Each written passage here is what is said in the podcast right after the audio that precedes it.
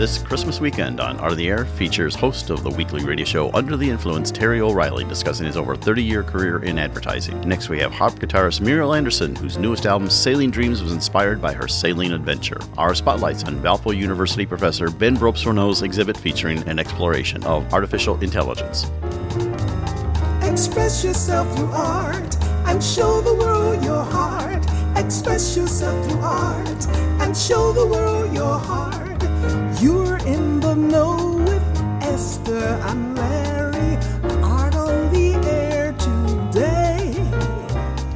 Stay in the know with Larry and Esther. Art on the air our way. Express yourself through art and show the world your heart. Express yourself through art and show the world. Welcome. You're listening to Art on the Air on Lakeshore Public Media, 89.1 FM, WVLP 103.1 FM, our weekly program covering the arts and arts events throughout Northwest Indiana and beyond. I'm Larry Breckner of New Perspectives Photography, right alongside here with Esther Golden of The Nest in Michigan City. Aloha, everyone. We're your hosts for Art on the Air. Art on the Air is supported by an Indiana Arts Commission Arts Project Grant, South Shore Arts, and the National Endowment for the Arts. Art on the Air is heard every Sunday at 7 p.m. on Lakeshore Public Media, 89.1 FM, also streaming live at lakeshorepublicmedia.org, and is available on Lakeshore Public Media's website as a podcast. Also heard on Friday at 11 a.m. and Monday at 5 p.m. on WVLP 103.1 FM, streaming live at WVLP.org, and Tuesdays at 4 p.m. on WDSO 88.3 FM. Our spotlight interviews are also heard Wednesdays on Lakeshore Public Media. Information about Art on the Air is available at our website, breck.com slash AOTA. That includes a complete show archive, spotlight interviews, plus our show is available on multiple podcast platforms, including NPR One. Please like us on Facebook, Art on the Air, WVLP, for information about upcoming shows and interviews. We'd like to welcome to Art on the Air Spotlight from Valparaiso University, who has an exhibit going on in this area of artificial intelligence, where he's also a professor there. Uh, it's Ben Brobst-Renaud, and he's going to tell us a little bit about the exhibit, but also what he's doing there at Valparaiso University. Ben, welcome to Art on the Air Spotlight. Yeah, Thanks for having me. So my name is Ben Brobst-Renaud. I um, I teach at Valparaiso University in the arts department. I mean, the arts section of communication and visual arts. Um, and I teach sort of the odds and ends, um, which I feel really lucky to do. So I teach courses on ideation, media storytelling, um, printmaking. I'm teaching a course on making comics, and then this spring a course on art and AI, which has to do with this show. So last year, um, as in the fall, where there started to be lots of stories about ChatGPT and Midjourney and DALL-E and a lot of these text and image generating uh, programs. And there was a lot of consternation and uncertainty. Um, I joined a faculty reading group that was dealing with, particularly from the writing side, what does this mean pedagogically? What does this mean for us as teachers? How does this complicate both fears of plagiarism, but also fears of how can we effectively teach the process of writing, the process of learning, um, if we need to navigate artificial intelligence having a role. And that was a really fruitful discussion. Um, and I, but I felt like I, I, was the only person dealing with the visual end. Everyone else was, because of their backgrounds, focused on focused on more text generation side. Um, and I, was really curious about how the the visual end could manifest, how it could impact arts and other creative approaches, and and, and l- less in a in a paranoid or fearful way. But I I was really curious about how this can be used as a, both a tool and potentially a sort of collaborator. Um, I, I, think because I, I, spent so much of my childhood reading science fiction, for me, AI was always just th- this thing that I just kind of assumed was going to be playing a large role, even before it was legitimately possible. And so I, for me, I, I think I feel like I missed the fear and uncertainty part. Not that it's not terrifying in so many ways, but I'm just more curious. And maybe that's also the thing that led me to, you know, be an artist to look at teaching art as well. Um, and again, from standpoint of a teacher, I, I've got this beautiful gift of being able to like i'm curious about this thing. Let's do a class about it. And have that as a jumping off point for my own learning like an excuse to like learn as you go. Absolutely absolutely.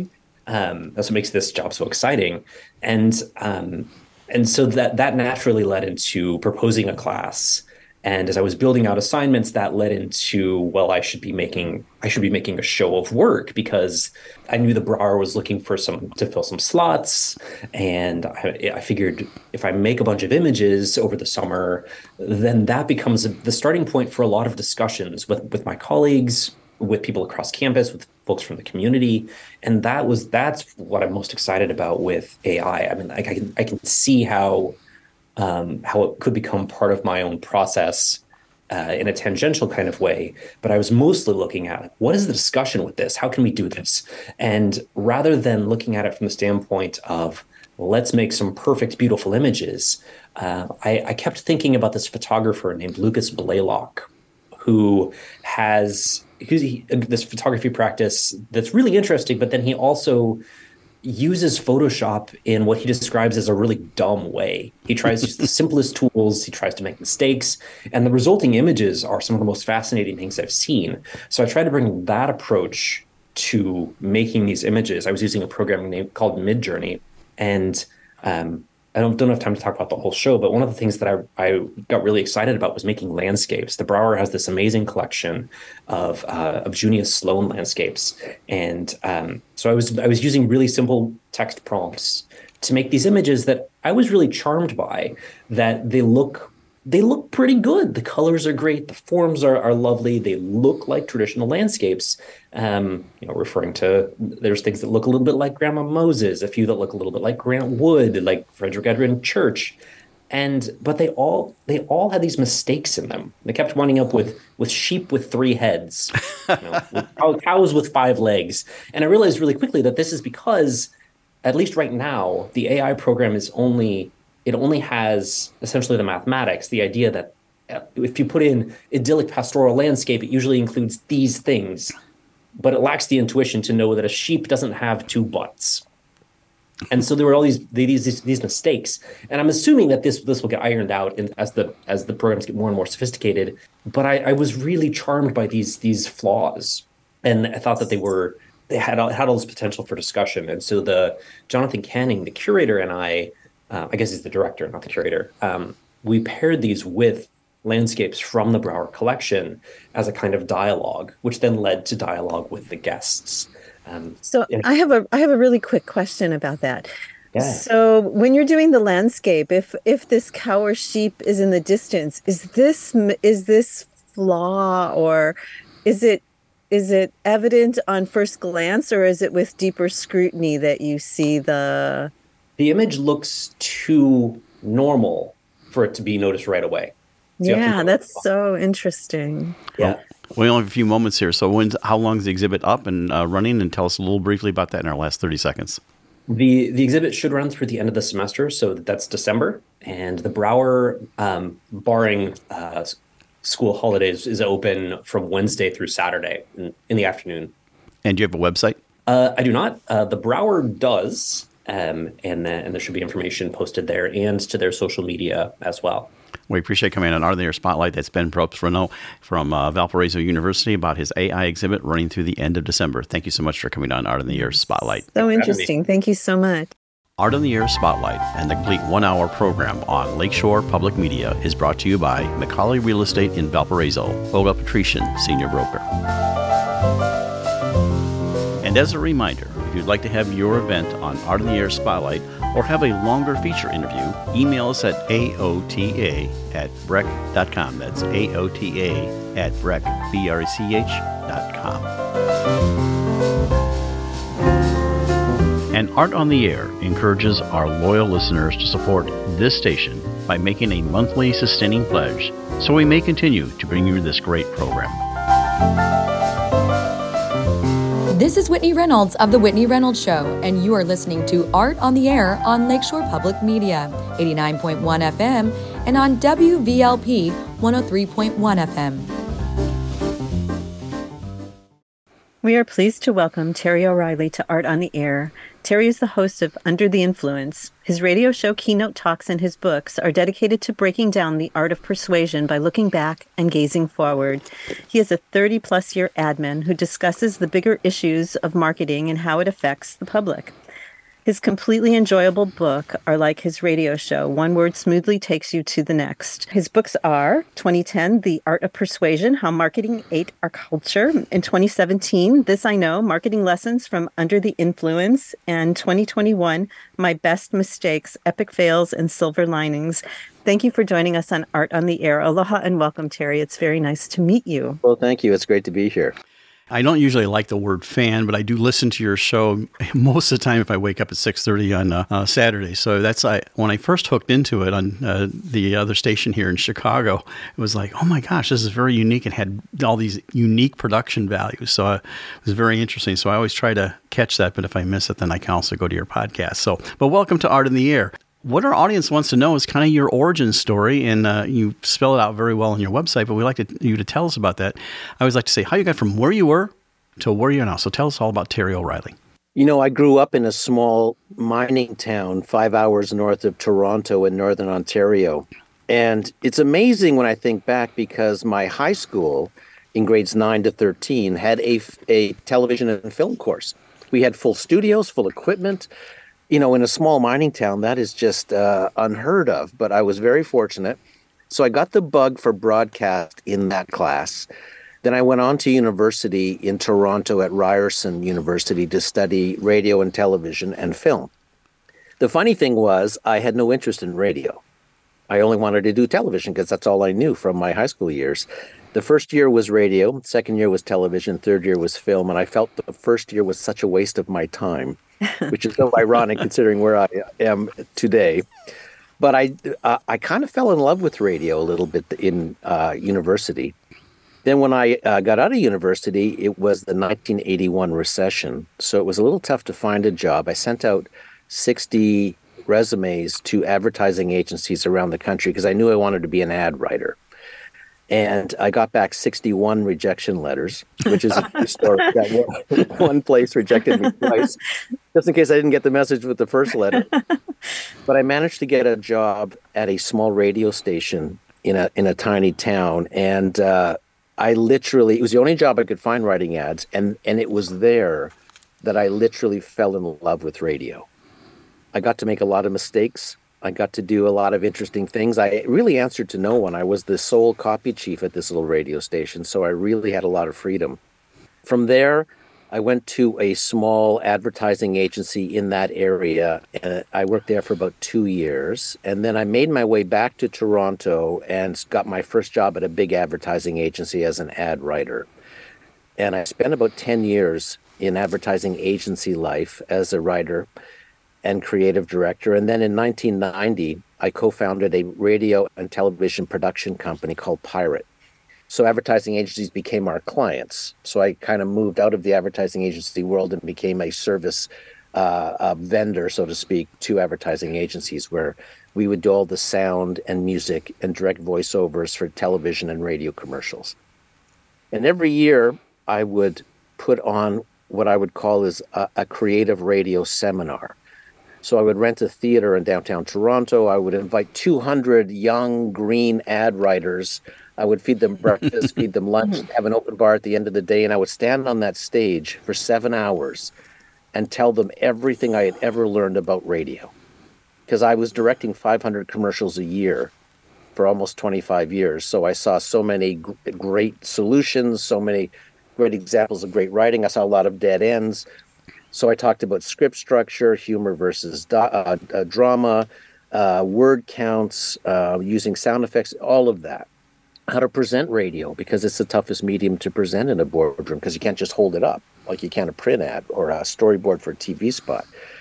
And one day, a friend of mine who used to come out to those seminars um, said to me, You know, that would make a great radio show.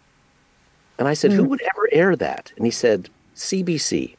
and I said the advertising free CBC would, would, air a show on, on advertising. He said I think they'd air that one, and uh, we we laughed, and you know um, then I left that day and I couldn't get it out of my mind. And a couple of days later, a friend of mine who was also at that lunch said to me, Do you want to go pitch that idea to the CBC? You know, let's just see if they would buy it. So we got a meeting at CBC. We got into the boardroom, and the pitch was really simple. It was just, you know, advertising is kind of like architecture. It's everywhere in your life. Most people hate it. They think it's intrusive and annoying and irri- irritating. But in reality, it's a fascinating business because it's the study of human nature. And I said, uh, I am not a journalist or an academic or a pundit. I'm a, I'm a working ad man in the trenches. So I have access and I have stories. It's so see- interesting. You know, ads are so pervasive right now that I cease to see them until I do. You know, like there's one that is so compelling that it catches my attention, but it's mostly are they're lost in a sea of you know advertising. That's what we're lost in now. I think. Exactly right. And CBC took the show, and here we are. That was uh, 19 years ago. Wow. So I would like to take you kind of way back again to childhood. So, did you grow up in a family that liked to laugh a lot because you approach everything with such a great sense of humor and humanity? And I was wondering if that was at the kitchen table. you know what? My parents were a great audience. My parents loved to laugh, and my dad is a great TV movie fanatic. So we, the sound of my dad laughing in the living room, watching a movie and a TV show, is one of my great memories. Yeah, my dad had a very astute sense of humor, you know, not like the belly laugh on the floor kind, but he did keep us laughing as well. I really appreciate growing up in a laughing household. yeah, me too. Well, Terry, you uh, produced this from, and I, you say this every week, the Airstream t- uh, trailer. Tell us a little bit about that. That's your own like recording studio. Is that actually in an Airstream trailer? It is, and I'm sitting in that right now. Um, well, my wife and I moved out of Toronto, out into the country. We had a beautiful country property but that meant I would have to drive two hours into Toronto every day for recording on recording days. So that was a little over five hours of driving a day just to record a half hour radio show. And, it, and I did it for probably 10 or 12 years. Wow. And it was killing me because the, tra- the uh, gridlock in Toronto traffic is unbelievable. It's kind of like LA. And one day my wife and I were having breakfast and we were talking about Airstream trailers. And I'm not a trailer guy, but I love the aesthetic of Airstream trailers. Just yeah. just so great looking. And my wife said to me one day, "Could you build a recording studio in an Airstream trailer?" And I stopped and I thought, "Oh my god, what like what a great idea that is." So we started our hunt for an Airstream trailer. I wanted a vintage 60s era. It's a 1969 trailer that I'm in right now and then I t- started my hunt for someone who knew how to restore a trailer and also knew how to build a recording studio inside one. And I found the perfect guy to do it. And my wife and I hauled the trailer out to him. He was in Nova Scotia, believe it or not. We had never hauled a trailer before in our life. We had, and at one point, we had to get it on a ferry. So that was uh, challenging, but uh, he built a beautiful. It's a beautiful space to work in, and it's it's ideal. It's got three forms of heating, air conditioning, soundproof. It's beautiful. Wow. So this is kind of like the family business too. You, uh, you have, I think your wife is involved in kind of management, and also you have other people that are involved with uh, producing the Under the Influence. It is a family business. It's the Apostrophe Podcast Company.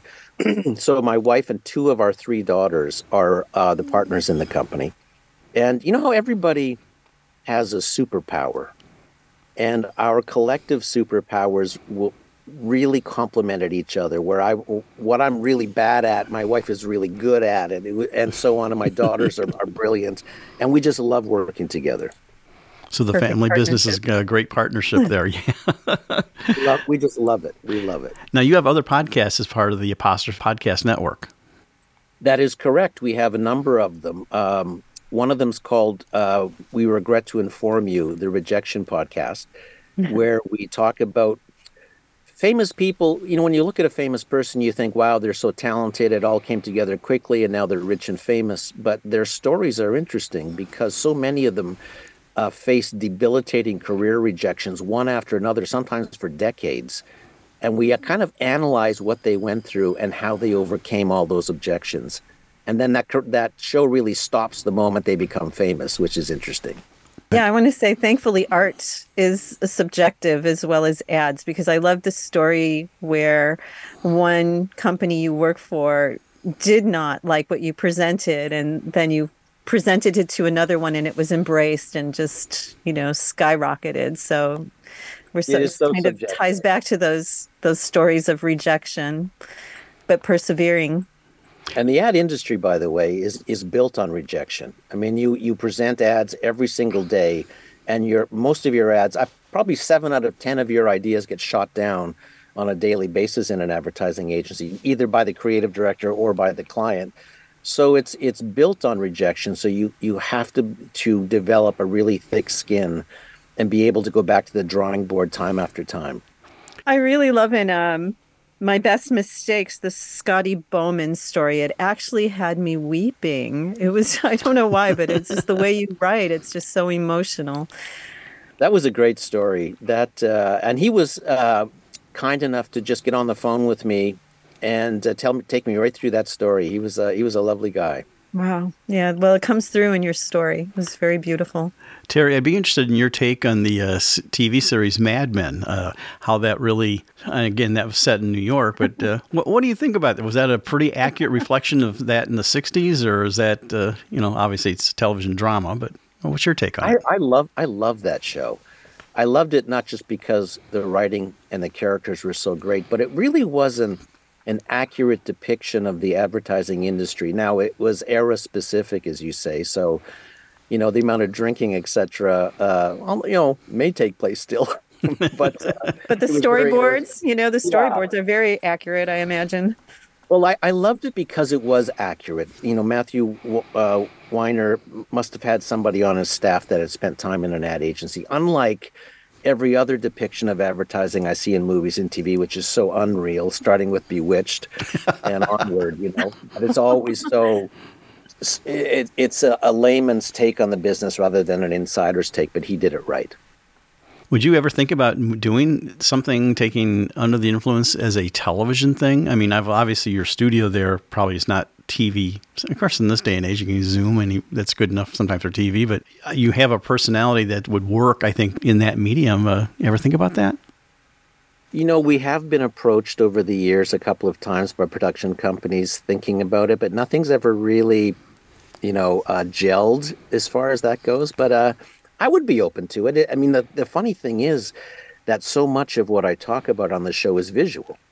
So when I'm doing television commercials, I have to narrate them so people at home can hear them. Or if I'm talking about print ads or billboards or whatever it is, I mean, it, literally 80% of the show is visual, and uh, and I ha- and I'm doing it on radio or podcasts. So take us through the process of putting together an episode. You have to concept how you and your family team work together. So production meeting and everything. So take us the process of okay, this is where we're going to start, and take us through until you actually record it. Coming up with ideas for the show is the easiest part because the advertising industry is so active around the world. There's always great stories, so that's easy. Research is the toughest part of our show. So I will, for example, settle on an episode theme. I'll do some initial research to put together a research assignment document. I'll send it to one of our four researchers. I'll give them two weeks to to chase very specific stories. So they, I'll say, here's the ten stories I want you to chase. They'll send me back probably about hundred pages of research. I'll have done almost the equivalent on my end. So I'll it'll take me two or three days to go through, you know, 150 or 200 pages of research. I'll try and f- I'll figure out the show in my head. I'll start writing the show, which takes me about two days. Then I try to comb the knots out of that script uh, on the next morning. Then I'll record it that afternoon. Then I'll send my recording to my sound engineer, and we'll have a chat about how I hear the show. And he'll, you know, we'll just talk about because our show, as you said earlier, Larry, is very. It's. It, I wanted it to be sonically great, not just content great. So we have lots of sound effects and lots of music and clips of commercials, and I'll I'll bring in actors to do funny little bits for me. So Jeff, our chief engineer, sound engineer, will put the show together. You'll send it back to me. I'll listen to it. I'll make some notes. We'll tweak it a bit, and then it'll be ready. So it takes about six days every week to put together that 27 minute show. And how many shows do you do a year? I'm a January to June show on CBC. So that means I do 26 shows. And then in the summer, we'll do repeats from past seasons. So I'm kind of on the air probably 10 months a year. And then in our podcasting world, we're constantly putting out shows and old content and bonus episodes where our podcasts go on 12 months a year. That keeps you pretty busy then, so. it is, it is, a, I call it joyful stress. Daughters, the researchers? no, they're not. No? We have, uh, no, they, uh, one of my daughters hosts We Regret to Inform You. My other daughter is a director, so she directs that show. And then they do all the social media, and we have other shows on the on our uh, podcast network as well. But it's uh, yeah, it's a. I love doing the show. As I said, I'm starting my 19th season, but it is, it is a it is a beast. It's all consuming. yeah. I guess we can empathize. We do uh, show. We do shows uh, all year round. We do two, usually two interviews for every show, plus a, a spotlight interview. So yeah, I understand. And of course, every week. The only team we have is us, and I do all the production and editing. So it's like, yeah, I understand. This is my retirement gig. So anyway, so you know, something you said brought up. You know, I worked in theater for many years, and about rejection, and I always tell actors that they would go to about 30 auditions for every job they get. I mean, a working actor.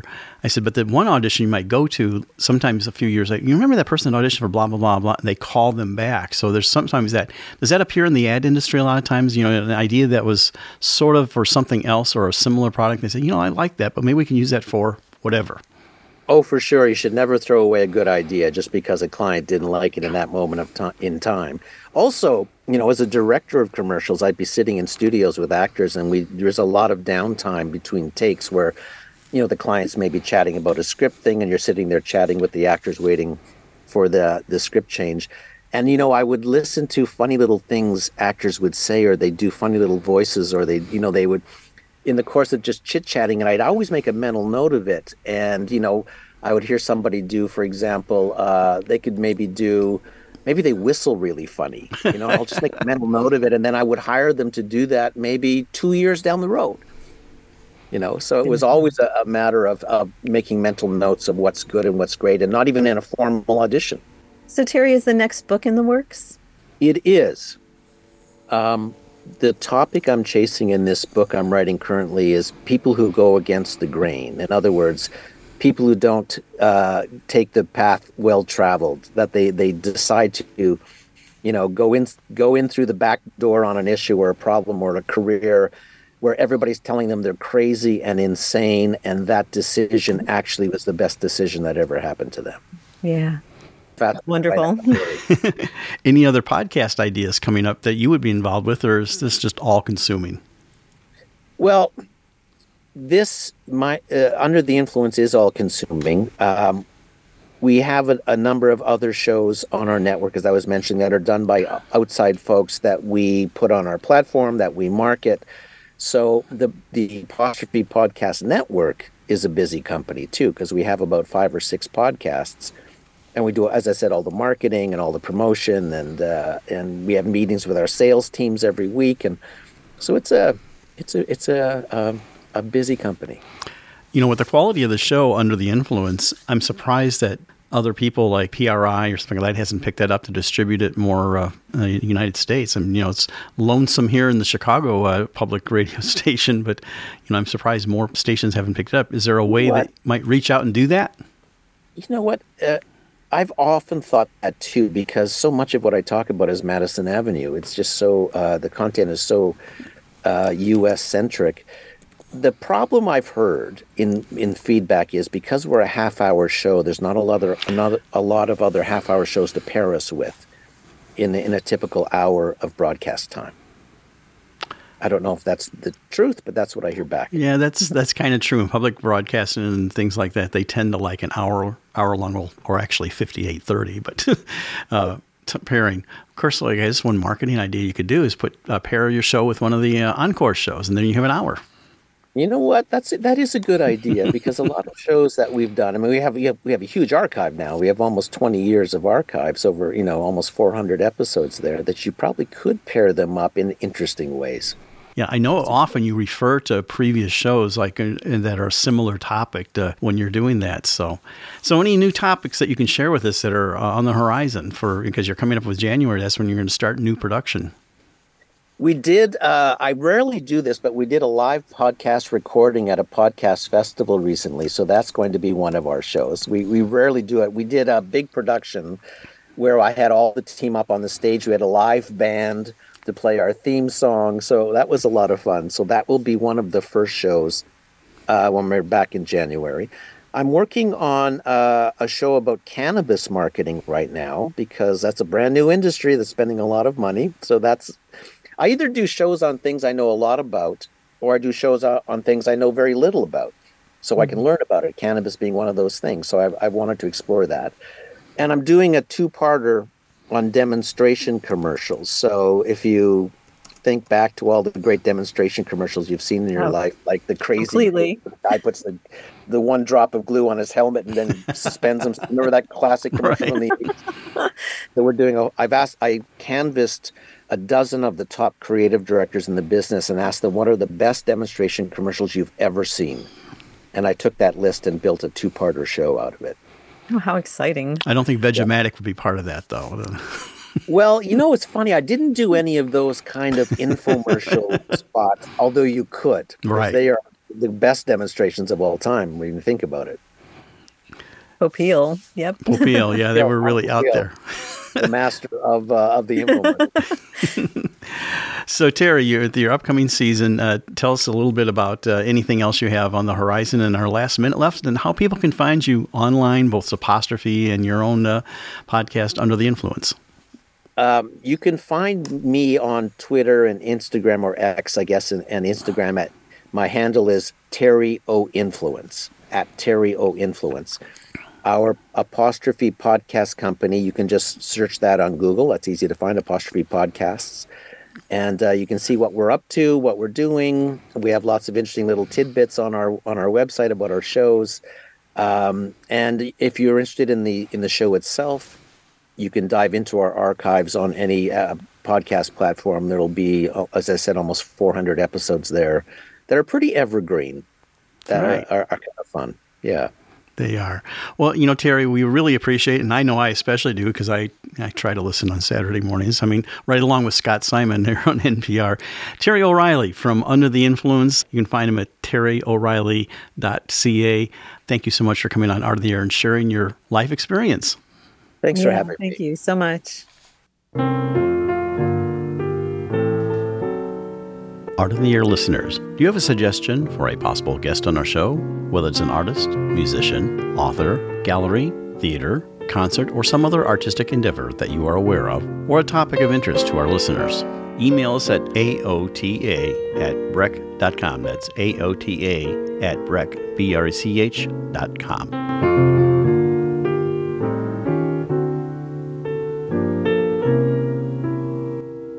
Art on the Air encourages our loyal listeners to support this station by making a monthly sustaining pledge so we may continue to bring you this great program.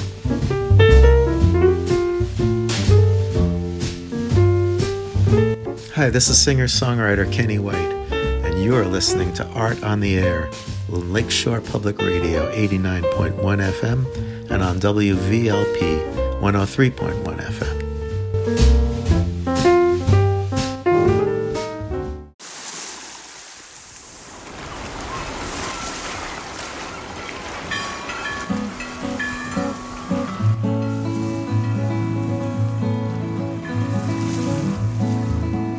Pleased to welcome Muriel Anderson to Art on the Air. Muriel is a guitarist, harp guitarist, and composer who embraces music from all over the world. You will find yourself smiling and singing along when you hear the joy of her music throughout the array of styles. Her CD, Nightlight Daylight, was one of the top 10 CDs of the decade by Guitar Player magazine.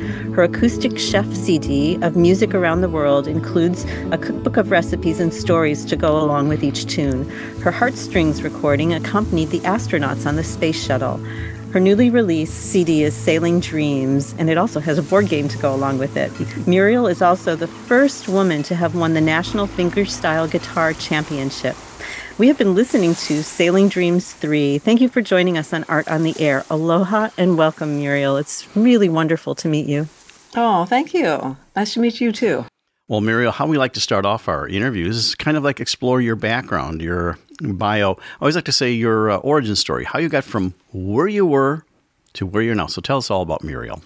well, uh, it seems like music was something that I thought was always in the air. We, we always had it in, in, the family. Everyone would sing folk songs in the car, and and uh, I would listen to the music that the birds made outside and try to imitate that. And uh, when I a friend of the family was throwing away a guitar, I, I picked it picked it up and picked the trash out of the sound hole and tightened the remaining strings and uh, started figuring out melodies. And the lady that was Adele Knight, I remember, she said, "Oh, you can have that guitar." I was just throwing that away, and so my parents realized when I was in the back seat of the car and, and still figuring out melodies and, and that they we're going to have a hard time getting it out of my hands. And so they signed me up for folk guitar lessons at the Jones School of Folk Music.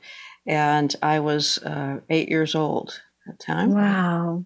And uh, so it just it just kind of came came naturally. I just had fun with it. So it's just what I did for fun. I guess it's still what I do for fun.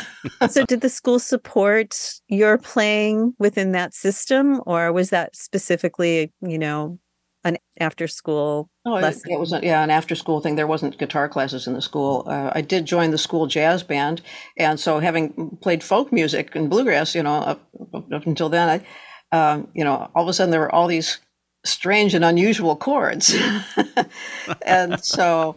I tried to figure out how the guitar worked. And, and so I kind of figured out music theory on my own in a, in a different way. I ended up publishing a book called uh, chord constellations and later one called all chords in all positions uh, wow. by the way I, I figured out the system and uh, so it, it, you know it seems like everything has kind of fallen into place in, in strange and miraculous ways uh, and and that includes this new cd and and, uh, and board game, like you said, that is attached to it. The board game's the more important part, of course. You know?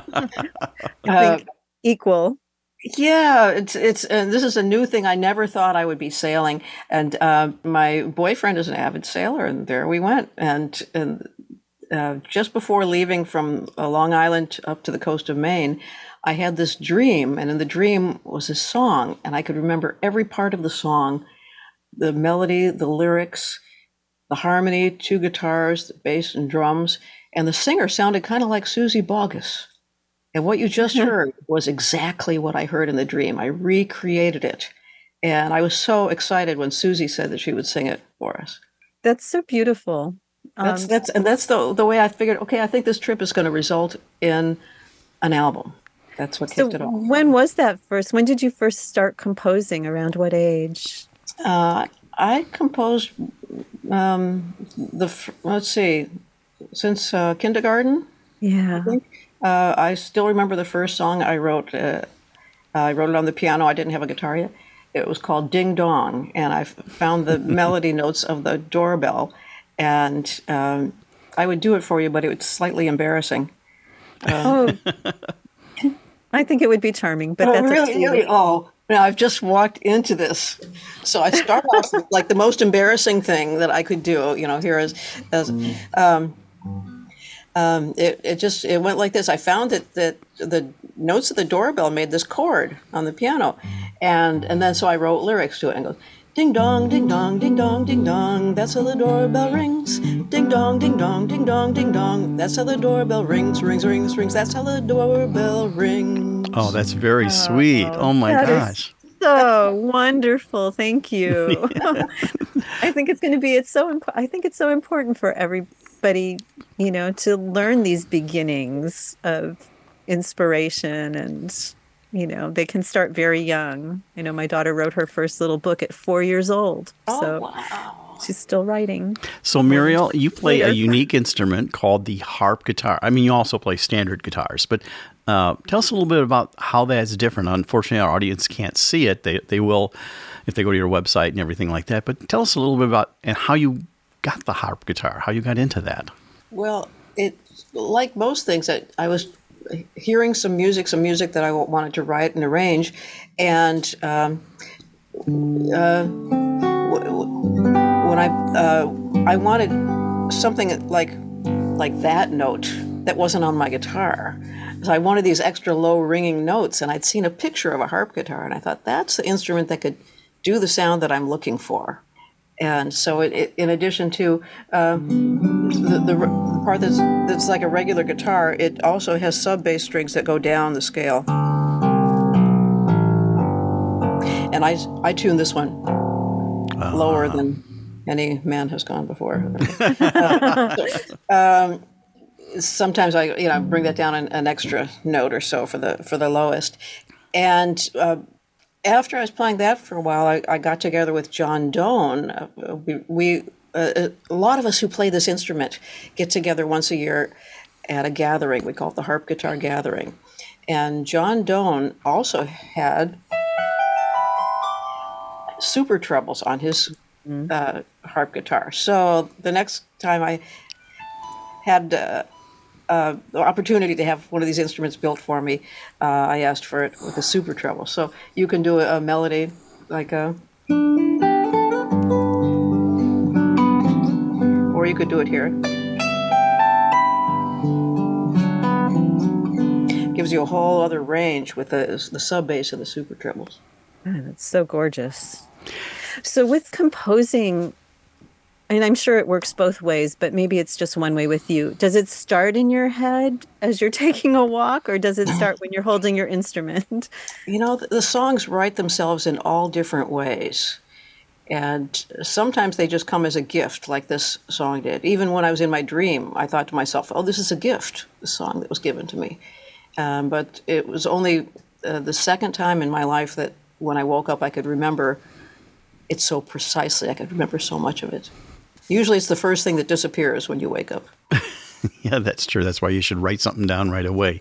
Well, one of the songs from your uh, new CD, Sailing Dreams, is called Captain Noah. And uh, we want to listen to that, but we, there's also a story that goes with that. So tell us about that. Yes. When, uh, after the Sailing Dreams uh, came to me, I thought, okay, as I'm as I'm sailing along, I've got to capture some of our beautiful experiences and some of our adventures. And there was one time we were looking for a, a little place out of the uh, this oncoming storm. So we, there was a, a, place in between islands, and it was kind of foggy. We we anchored there, and then when the fog lifted, we noticed that there was a schooner, a beautiful big schooner anchored near us, and we took out the telescope and, and looked there, and it said it said the Stephen Taber, 1871, said on there. oh, it looked like something out of a movie. So I, I said to Brian, Brian, let's pretend that we're pirates I and go over and take over the ship. And so he said, okay.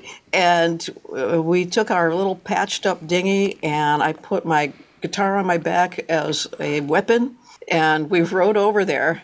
And I, I yelled out, Who's your captain? We're taking over the ship. to our surprise, this man came over to the side and said, I'm Captain Noah and I need a day off, so come on board. And so we climbed up the rigging and uh, saw there were these big kegs. And I was kind of saying, well, is there rum in those kegs by chance? And he said, oh, no, it's just water. And so, uh, so, but we, uh, I took my guitar out, and to my surprise, he took out his guitar and his harmonica. He was a blues player, and we played oh. until the sun came oh. up. Came up. It was, or sun went, yeah, went down. And that yeah. another gift. And so I thought, well, I've got to write a blues tune then for this this album. And so I had at the beginning of the tune, and I went to my friend Phil Keaggy and I said, I, I want to turn this into something more bluesy. And so he came up with a great bridge and a wonderful part.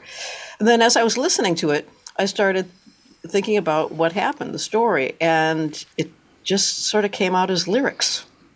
And I went to uh, another friend, Mark Kibble, the great lead singer of Take Six, and, and I said, Can you just kind of channel a pirate as you're singing this? And he did a, just a marvelous job of the lead, and I'm, I'm singing harmony. That sounds great. Well, let's take a listen to it. This is Captain Noah from Sailing Dreams with Muriel Anderson.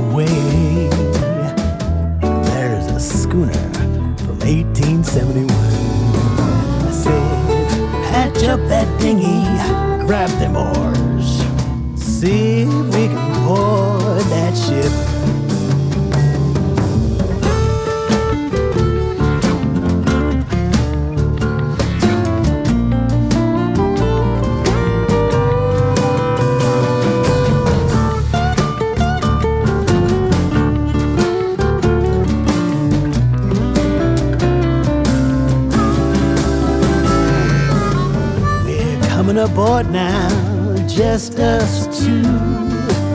Looks like gonna have a little more crew. Knife in my teeth and guitar on my back. Climb the rigging just like that. Hey, Captain, Captain Noah. We're taking over your ship. Give it up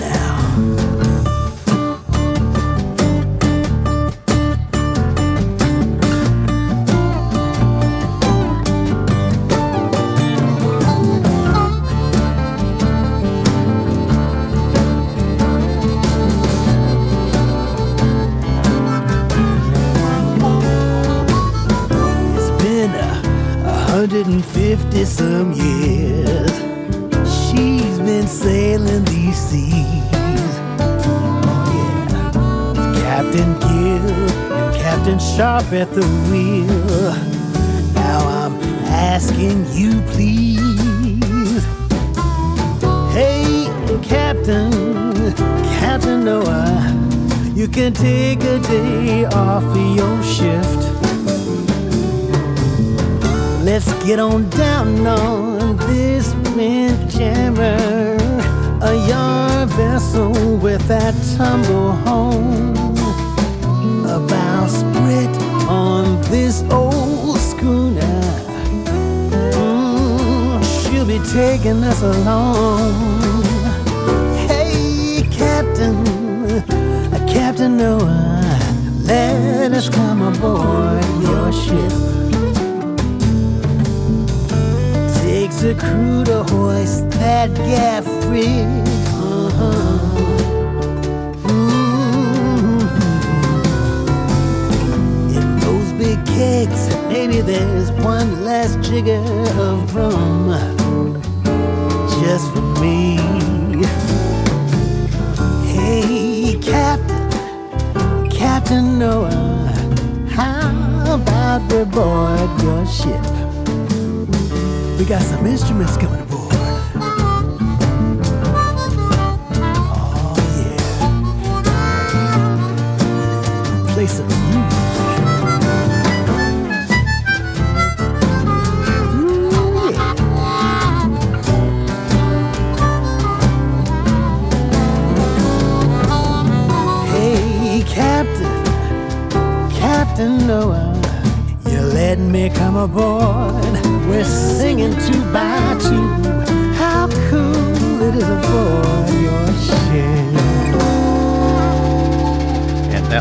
Captain Noah from Sailing Dreams, Muriel Anderson.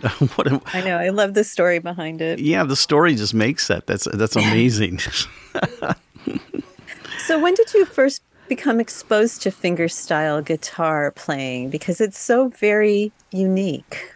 Well, I started with uh, finger picking and flat picking at the same time. We did both, and uh, the Jones School of Folk Music was kind of an offshoot of the Old Town School of Folk Music in Chicago. Uh, so we uh, used that songbook and just played and sang these just wonderful songs, and and then I learned some fills, and then uh, then for Christmas one year, uh, my parents gave me a Doc Watson album, Doc Watson in Nashville, and when I put that on the turntable. I just couldn't take it off. It's it, I was enthralled by the warmth and the power and this amazing uh, guitar playing, and so that's what really inspired me to take the guitar one step further. Yeah, it is so mesmerizing. I, you know, we had a concert once and it was maybe an hour of and he didn't sing at all. And it was just him and the guitar and it was just so captivating. Just, the warmth that you just spoke about was there. Yes. And then later on uh, chet atkins was a big influence when uh, after i met chet actually so um, i was taking mandolin lessons from uh, jethro burns out in evanston illinois and I, I played this tune. You know the one that goes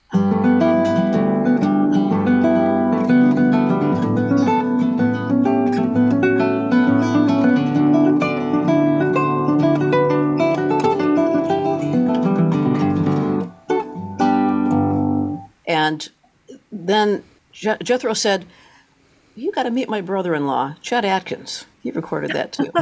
and so that was that was the intro. Did you play with Chet? Uh, yes, he, Chet uh, had me come up and play with him on uh, some of his concerts. He said sometimes he liked a little break in the middle of the show, so he'd have a special guest come up, and uh, we did some duets, and then I sometimes would do a solo. Um, but he was very casual. It was just kind of like being with your uncle. Uh, so it was um, just a, a, an experience that I really treasure. Now, just briefly tell us about your game. We actually only have about a minute or so left here before we listen to your, the final song that we're going to play. I'm sailing, I'm sailing. And tell us about the game. Well, Brian and I were trying to think of how do we capture the share this experience of uh, of this sailing trip in a bigger way. And it was Brian's idea to turn it into a, a board game. And so in the board game, there are two winners the one who gets the most experiences, and good and bad experiences both count the same because they're both fodder for good tales to tell. And then also, as you're sailing around, sometimes you go fishing, and so the one who gets the most fish and lobster, uh, which both count the same, uh, only in this game. Right. yes. uh, then that's that's the second winner, and you draw uh, cards. Some are multiple choice, where you learn a little bit about sailing or about the the area, and and some are uh, experiences. So, and real quick, tell us about how people can find you on the web and social media and. Okay. Um, people can just go to murielanderson.com. This is a pre-release actually, and so uh, we we mail them immediately once we get the, the orders, and uh, it's uh, yeah you'll see it right on my site murielanderson.com. Well, I'm Sailing, I'm Sailing is going to uh, take us out. That's Muriel Anderson, a harp guitarist. New uh, album is called Sailing Dreams. You can find her at her website, murielanderson.com. Thank you so much for coming on Art in the Air and sharing your wonderful arts journey and music journey. Yeah, completely enjoyable. Thank you. Thank you. Never thought I'd be many days on the open sea. I'm sailing, I'm sailing. Never thought I'd say life is once again my way. I'm sailing, I'm sailing out on the sea. Let me be far away where troubles never find me.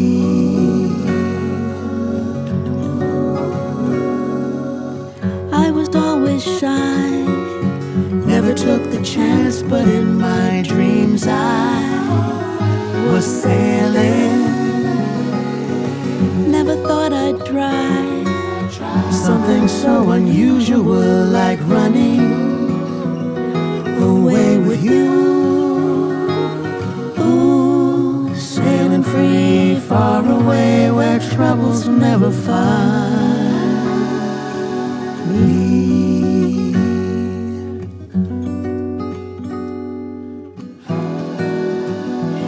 isn't it a fact? Just when you think you got it all under your hat, life takes one left turn, and love is on the way.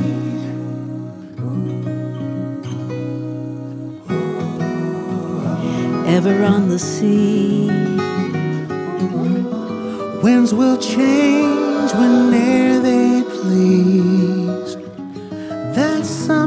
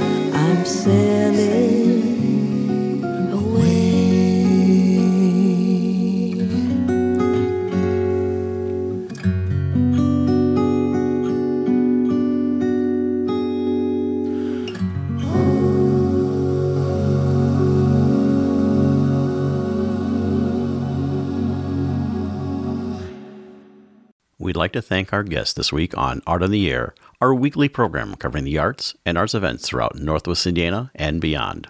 Art on the Air is heard Sunday at 7 p.m. on Lakeshore Public Media, 89.1 FM, also streaming live at lakeshorepublicmedia.org, and is available on Lakeshore Public Media's website as a podcast. Art on the Air is also heard Friday at 11 a.m. and Monday at 5 p.m. on WVLP 103.1 FM, streaming live at WVLP.org. Our spotlight interviews are heard every Wednesday on Lakeshore Public Media. Thanks to Tom Maloney, Vice President of Radio Operation for Lakeshore Public Media, and Greg Kovach, WVLP's station manager. Our theme music is by Billy Foster with a vocal by Renee Foster. Art on the Air is supported by an Indiana Arts Commission Arts Project grant, South Shore Arts, and the National Endowment for the Arts. We'd like to thank our current underwriters for Lakeshore Public Media, McColly Real Estate in Valparaiso, Olga Patrician, Senior Broker and for WVLP, Walt Breidinger of Paragon Investments. So we may continue to bring you Art in the Air. We rely on you, our listeners and underwriters, for ongoing financial support. If you're looking to support Art on the Air, we have information on our website at brech.com slash AOTA, where you can find out how to become a supporter or underwriter of our program in whatever amount you are able. And like I say every week, don't give till it hurts. Give till it feels good. You'll feel so good about supporting Art on the Air. If you're interested in being a guest or send us information about your arts, arts related event, or exhibit, please email us at aota at brech.com. That's aota at breck, B-R-E-C-H dot com, or contact us through our Facebook page. Your hosts were Larry Brechner and Esther Golden, and we invite you back next week for another episode of Art on the Air. Aloha, everyone. Have a splendid week. Express yourself through art and show the world your heart. Express yourself through art and show the world your heart. You're in the know with Esther and Larry. Art on the air today.